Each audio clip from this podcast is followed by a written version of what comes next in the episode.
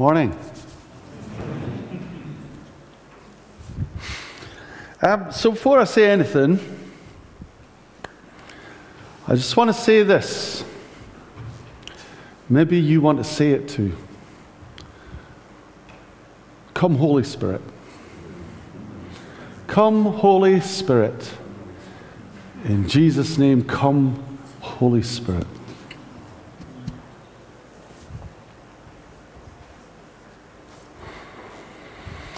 The interesting things about the Holy Spirit is that he, his job is to lead us into truth. So think about what you're asking. Come, Holy Spirit. So we've been doing um, the armour of God. I say we've been doing the armour of God. We've been studying the armour of God. And the armour of God is just one of the most important things. Now, everybody who deals with this kind of subject, everybody from Martin Luther to Oswald Chambers to Joyce Meyer, God bless her, agrees on this one thing that the majority of spiritual battle for Christians happens in their own mind. The majority of battle that is experienced by most Christians happens in their own mind. There are two things about that. Number one, we have a mind. No, no, we really do. Okay? You want to look at our political state and you might want to doubt it. You might want to look at the quality of our television programs and you might now disbelieve it. You might want to look at some of the choices that people make and totally deny it. But believe it or not, we really do have a mind. That's the first one. The other side of it is this we are in a spiritual battle. Do you believe we're in a spiritual battle? Yes. Well, if we're in a spiritual battle, then being in a spiritual battle ought to affect our behavior. Yeah? I mean, that's one of the interesting things that I, I find. Uh, you know, mostly, I've never been in an actual battle. Mostly, I've never been in an actual battle. So I have to use my imagination here, but I feel that I am not stepping out a long way when I suggest that in actual battles there's a shortage of tourists. I feel that's a reasonably fair comment. You know what I mean? There is a shortage of people with their phones going. You see, if you're in a battle, you're only one of two things you're fighting or you're dead.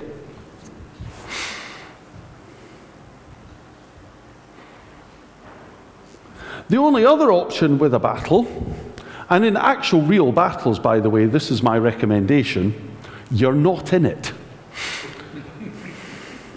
However, a lot of people over the history have found themselves in battles whether they chose it or not. And here is the thing if you choose Jesus, you choose to be in battle.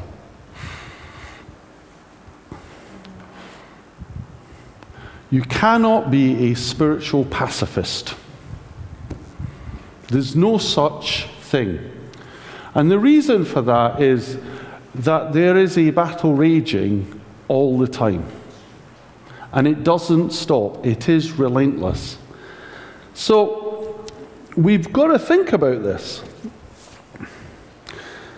The predominant, not the only, but the predominant area of battle for the Christian is the mind. And we are in the battle whether we like it or whether we don't. Now, don't get me wrong, the predominant spiritual battle for people who are not Christians is in the mind. And they too are in a battle whether they like it or not. There is a spiritual battle going on. And we have seen evidence all through history, and we see it now. When people decide that they have enough power to do the good of everybody, funnily enough, they seem to manage to abuse the majority. When, on the other hand, human beings decide that they want to have their own exclusive freedom, they seem to manage to use that to abuse themselves. Is this an accident? No, it's not an accident. It's a battle. It's a battle. And the battle is not exclusive, but is primarily in the mind. Not in the hairstyle, in the mind. I like to think I'm stripped for battle.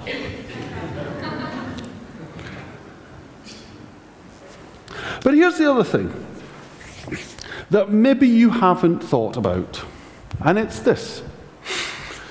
Your mind, and this is biblical, Old and New Testament, your mind is your responsibility. Your mind is your responsibility. My mind is my responsibility. We are told in the Old Testament about how we should think and what causes us trouble. In the New Testament, we're told to take control of our thoughts, take captive our thoughts. We're told that we actually get rid of fear through love and power and a sound mind.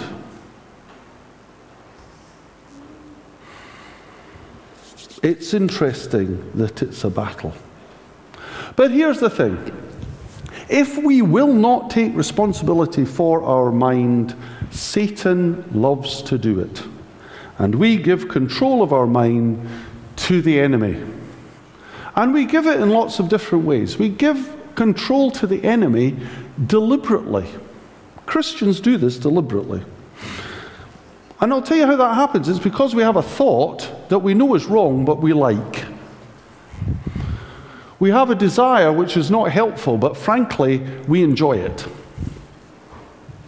I don't know about you, I'm sure you're much better than me, but can I tell you this about me? There are occasions where I really fancy a good sin. And it occurs to me, and I like it because there's a sinful nature in me that battles, and I like it. And I know that what I ought to do is take command of that and dismiss it and Satan with it. And James promises us this that if we resist the devil, he will flee from us. And that's what I ought to do. Do I do it? No. Why? Because I like it. I know you never do this, just me. And guess what? It grows. And it grows into sin.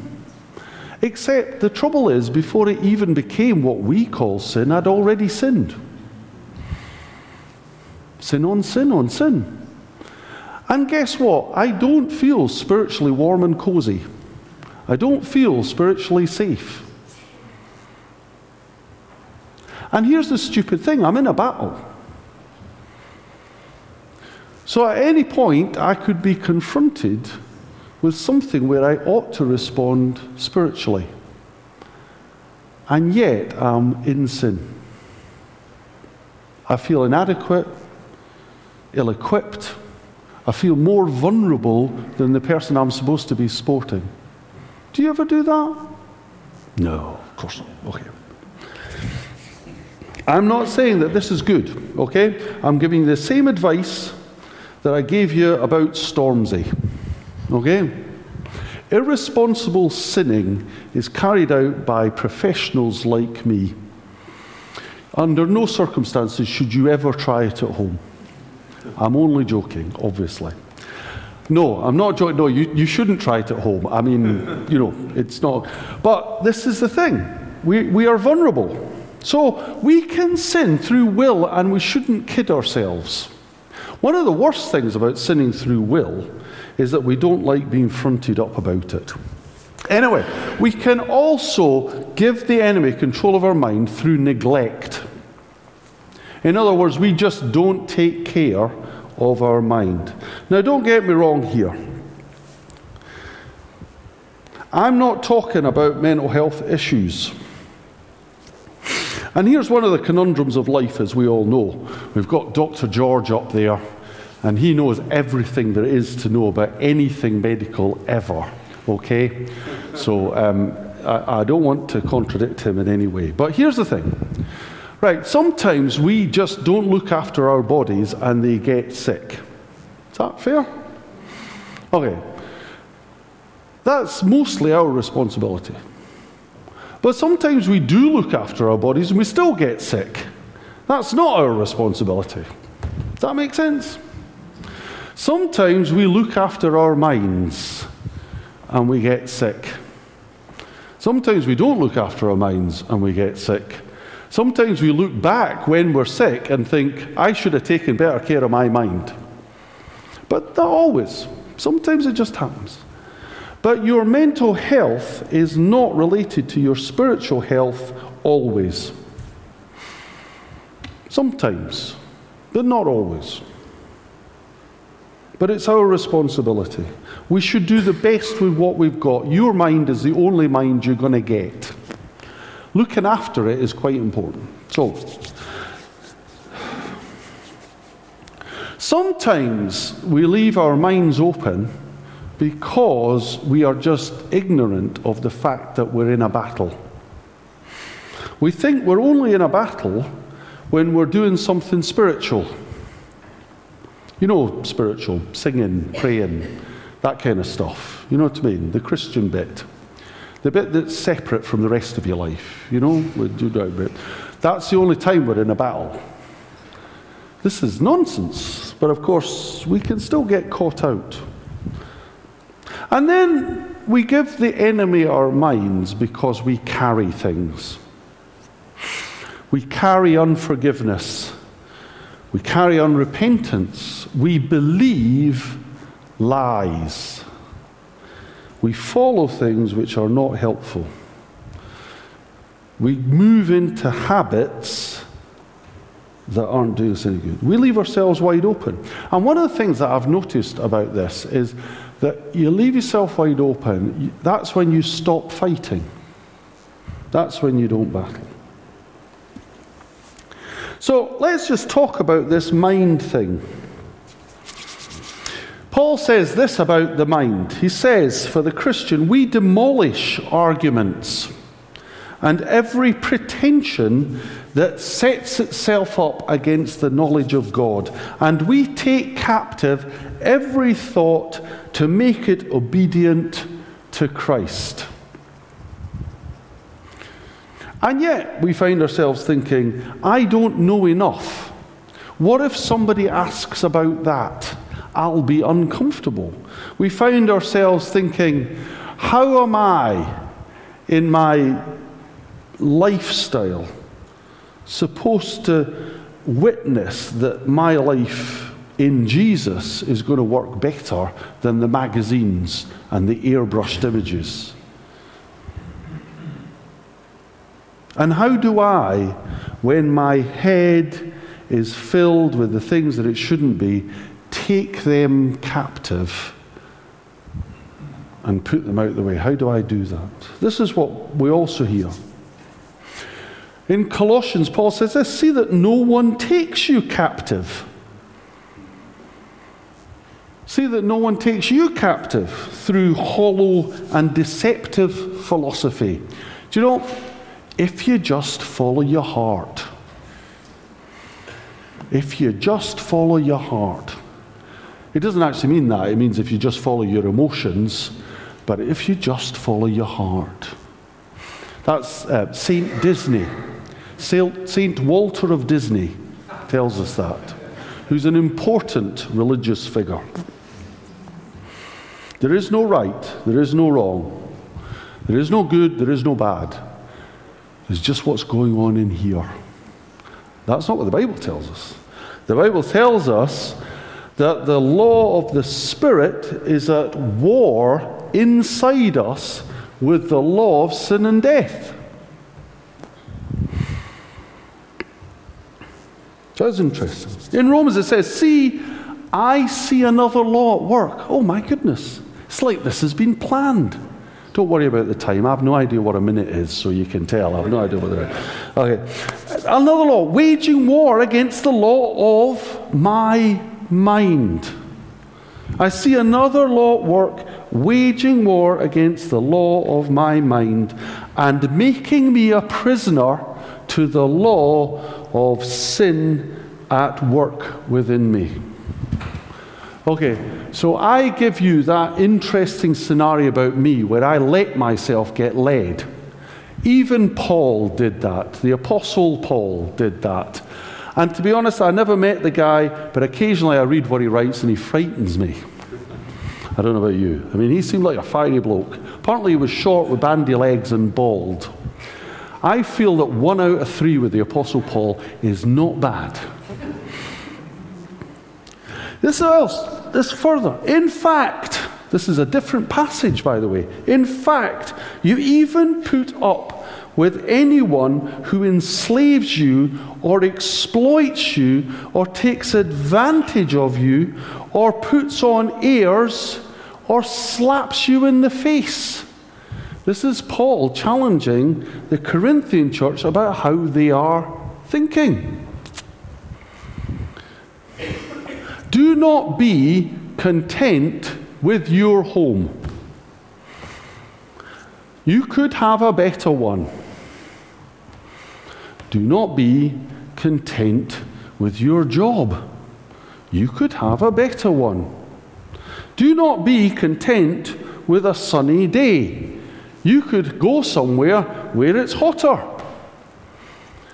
Do not be content with your friends. There are more trendy ones out there. Do not be content. That's a brilliant marketing ploy. Do not be content. Billions are made every year on that message. Do not be content. But it's an insult. And it's really interesting, this, isn't it? Just, just to point out, right? I just want you to follow this. We wander around discontent, but somebody goes up and goes, Your house is a bit rubbish, isn't it? Guess what? You get all defensive. You go, Oh, well, you know, your car's a bit rubbish. Look what other people have got. You know, it's my car. It's a strange juxtaposition. What goes on in our heads? So here we go. So the helmet of salvation is to protect our head. It's to protect our head. That makes sense, doesn't it? The helmet of salvation, right? Okay, I want you to know this, right? Okay, I've put on helmets before now. They weren't very comfortable. Okay, it's not what the Americans would call leisure clothing. Okay? Tracky trousers, polo shirt, steel helmet. It's an interesting look. Goes well with white trainers. Yeah, it's not. You only wear a helmet when you're in a battle. Yeah. Okay. If you're walking around a building site, and you've got a hard hat on, people go, they're on a building site, they're wearing a hard hat. If you go on shopping and you put a hard hat on, they go, there's a weirdo. Yeah? Why'd you wear it? You wear it because you're in. Well, it works the same way for the Christian. Take your helmet off and you will be expelled from the battle, not by Satan and not by Jesus, but by yourself. You just stop fighting because we're not protected. The helmet, however, a helmet is protective, not defensive. Why do you wear a hard hat? You wear a hard hat so that you can go onto a building site. You don't wear a hard hat to look at a building site. Yeah? Why do you put on your chainsaw face guard and all of that? You don't put it on so that you can stand and admire a chainsaw. You put it on so you can cut down a tree. Yep. It's, it's how protective is not defensive. Protective means keep you safe so you, you can do. Does that make sense? Keep you safe so you can do. If you're never going to do, you don't need it. You've, and in a battle, if you're not fighting, and a helmet is there so that you can go forward and fight. And you know what happens when armies are in retreat? They start throwing off the armor so that they can run faster, run away faster. So a helmet is on to move forward, not to go back. So if we don't have our helmet on, we're either in re- retreat or already defeated. So, this is what I want to tell you winning is in the mind. Spiritual winning is in the mind. And I want to tell you this because you don't actually have to win. Jesus already won. Jesus already won. The only thing that tells us that we're not winning is this. That's the only thing that tells us that we're not winning. But it's amazing how much we believe that. The money gets tight, the bills come in, the jobs pile up, the health goes downhill, people let you down, and we feel like we are losing, even though we're winning. It's interesting. So, why is that? Why do we feel like we're losing?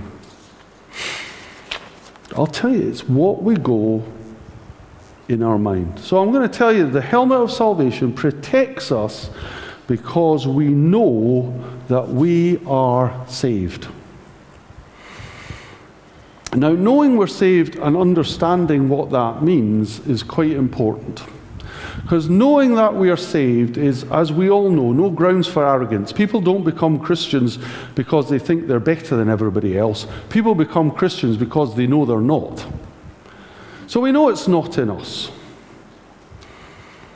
So, why do we end up feeling like we're losing? Well, number one, maybe because we're not saved.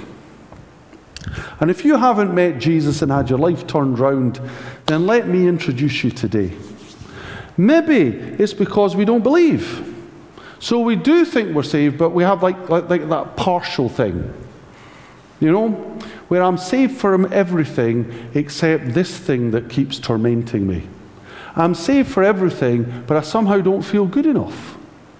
I'm saved from everything, but not like proper saved, like the really spiritual people that I see round about me. Don't believe that one, trust me.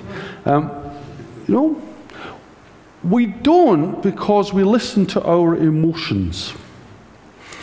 Remember what I've told you before emotions do not mature. The emotions you have as a toddler are the same ones you have when you're 70. Occasionally, I've got to say that I have seen toddlers react more maturely than some 70 year olds, uh, but that's just because of my unfortunate life experience. Our, our emotions do not mature. We just learn to make them look grown up. But inside, we know what we're like. We do what Peter does, and we look round at the circumstances in our life and we stop believing that we have victory. Does that happen to you? We look at other people. There's a mistake. There's a mistake. We look at other people, what they've got, what they do, how, how righteous they appear. Do you know who's telling? I know this sounds bizarre, right? Because you'd think it was God going, look at them, they're righteous. Look at it, because he did that with Job. But actually, it's not. It's Satan going, look at them. They're more holy than you are, they're more saved than you are. When these challenges come up from God, you have to turn them down because you're not spiritual enough to do that. You're not saved enough to do that. Does that ever happen in your head? Just Richard. Richard, bless you, Nate. We judge everything by the world's standards. Have you tried that? This is a common thing in churches. Just as a phrase in our heads, that's a bit rubbish. It goes in our head. This is a bit rubbish. This is a bit rubbish. The bride of Christ. Bride of Christ, you're a bit rubbish. The bride you're making, Jesus, bit rubbish. I wonder who says that. The father of Jesus, father of lies. Who says that? Who we're listening to? Who we're listening to? We give up because we're angry. Angry is a big one. A lot of angry Christians out there. One of the things I enjoy about doing funerals is I meet people who used to come to this church and now don't because they're angry. Met a guy, stopped coming in 1967. He said, um, I, I had flu for a couple of weeks. And when I came back, one of the elders said to me, Feeling better now? And I said, Oh, yeah, thank you. He said, Well, you've missed two weeks, so I hope you're going to put twice as much in the collection. The guy never came back. I don't know if he was joking or not, by the way. I'd like to think he was, but I'm not convinced. But he was angry. He's been angry since 1967. I mean, in the words of Frozen, let it go. Goodness gracious. You know, Satan's rubbing his hands and going, that was an easy victory. That was an easy win. I can't get him out of God's kingdom but I can make sure he does nothing until he gets to heaven. Fantastic. I could go on because we know. But we can be saved from lots of things, from ineffective decisions. We can be saved from trying to save ourselves, work, achievement, all of that. We can be saved from trying to live up to siblings or get approval from human beings. The most common one, by the way, is parents that we try to get approval from, but not just. That, that we think that we can fix our lives by doing what we've already done or already got better. You know what Einstein said about the definition of madness is doing the same thing over and over again and thinking you're going to get a different result. But Christians do that a lot. So I'm just going to talk about what the helmet of salvation does for a real second. All right. Do you ever read the Psalms? Who's read Psalms? Right, right. Okay, in the Psalms, King David, who's a king, he writes poetry. And I have to be honest that up until about three weeks ago, and genuinely three weeks ago, it's good to learn, isn't it? Three weeks ago, he used to really irritate me. All right? He was quite an irritating bloke. And I'll tell you for why. Because he used to write Psalms, and he's written quite a few, but he used to write Psalms like Psalm 18. And he says this The Lord has dealt with me according to my righteousness, according to the cleanness of my hands he has rewarded me. For I have kept the ways of the Lord. I am not guilty of turning from God. All his laws are before me. I have not turned away from his decrees. I have been blameless before him, and have kept myself from sin. The Lord has rewarded me according to my righteousness, according to the cleanness of my hands. You able to say that? God, give me good stuff because frankly I'm perfect. You got the confidence to say that? I used to look at it and I thought, excuse me, you're an arrogant git, aren't you?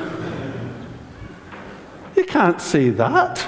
In fact, history records what you've done, and it's not good. I mean, trust me, murder. You ever done that? If you have, Westgate, police office, make a clean breast of it, please. And if you want to confess to me, I want you to know that the law obliges me to go to the police. And by the way, that's happened to me. Anyway, how does he say that? You can't say that. It's really irritated me that. You know, the ones where he goes, Forgive me, Lord, for I have sinned. You know, I recognize that I'm a worthless worm. That's a good brethren statement, that one. Um, you know, I, I know that I'm like grass and the wind will blow and I'll disappear. I'm good with all of this, but all of this for, you know, give me good stuff because I am righteous. That offends me, or did. Until this. This is what I've come to realize. David got forgiven by God and he actually believed it. He got forgiven by God and he actually believed it. Where God said, Here's a clean slate, and he actually talks and acts like it's a clean slate. He used to irritate me, now I admire him. I'm thinking he's got it right. You know, in Christ we are declared righteous. We really are saved. I put my helmet on and I am convinced of my salvation. Are you convinced of your salvation? All talk, thought, and sometimes action to the contrary. There's our helmet. When we know that we cannot be beaten, we cannot be beaten up, we cannot be um, overwhelmed, that our emotions don't make us who we are, that we are not accountable to anybody that we see round about us, that we do not have to conform to the world's patterns, that all the things that we are filling our life up with that actually make our life worse, not better. What I've discovered is the more affluent somebody's lifestyle, the more miserable they are. I'm not talking about now. I grew up with a fa- in a family where, where my, my parents made a lot of money. We lived in a street. People in my street, chauffeur turned up to take them to work. People drove Rolls Royces. They were all miserable. They were all miserable. Some of them were Christians. They were miserable. They were all miserable. Nobody among me and my siblings has ever made any money. Guess why? Because everybody we grew up with who had lots of money was flipping miserable. Their kids were miserable, their marriages were miserable, their homes were miserable. They were trying to prove something all the time, they were trying to live up to something all the time. They were trying to make a show to the neighbours all the time. They were miserable. No, thank you, that's too much hard work. That's too much hard work. It's more work than worrying about whether you've got enough money to pay the electric bill. The thing is, you see, if you go to somebody else who can't pay the electric bill and you say, I can't pay the electric bill, they'll go, I know, that's terrible. Struggling. If you go to somebody and, and who's with your fancy car and you say, Here, I've got a fancy car, they say to you, Really? Look at what I've got. It's the sports model. It's next year's model. It's funny how that works, just, just by the way. Anyway, I'm not knocking having money, I'm just saying it doesn't solve anything or make you happy. Or anything else. Achievement, career, anything. Only Jesus. So, this is what I'm saying, and I've gone on a bit because I don't know how long a minute is. If we do not genuinely believe that when we give our life to Jesus, our sins are wiped out and we are now saved and accountable to nobody and required to prove nothing to anybody, but are safe and secure in the hands of God who will not let us out and will not hold our sins against us, and can therefore march forward saying to anybody, I follow Jesus, then we are tossed about and feel insecure and doubtful and nervous and wonder where our faith is and wonder why God isn't doing this and that. We become critical and grumbling. We, we, we obsess about ourselves and our feelings and so on. If we put the helmet on, the opposite, we see people saved. We see the town transformed. We see your friends and your family come to Jesus. We see you in a photo booth with a smile on your face. That'd be good. This is what we have to do. There's a reason why we wear a helmet. It is to protect us so that we can take ground. Put your helmet on, people. Put your helmet on. Go fight a spiritual battle. Be nice to be winning, wouldn't it? Hallelujah. Thank you. Jesus, we just pray that you will convince us, that convince us that when you say we are forgiven, we are forgiven. Convince us that when you say we are clean, we are clean. Convince us that when you say we are righteous, we are righteous. Convince us, Lord, but also discipline us that we will stop listening to lies. We will stop believing deception. We will put our helmet on and take control of our thoughts. In Jesus' name, amen.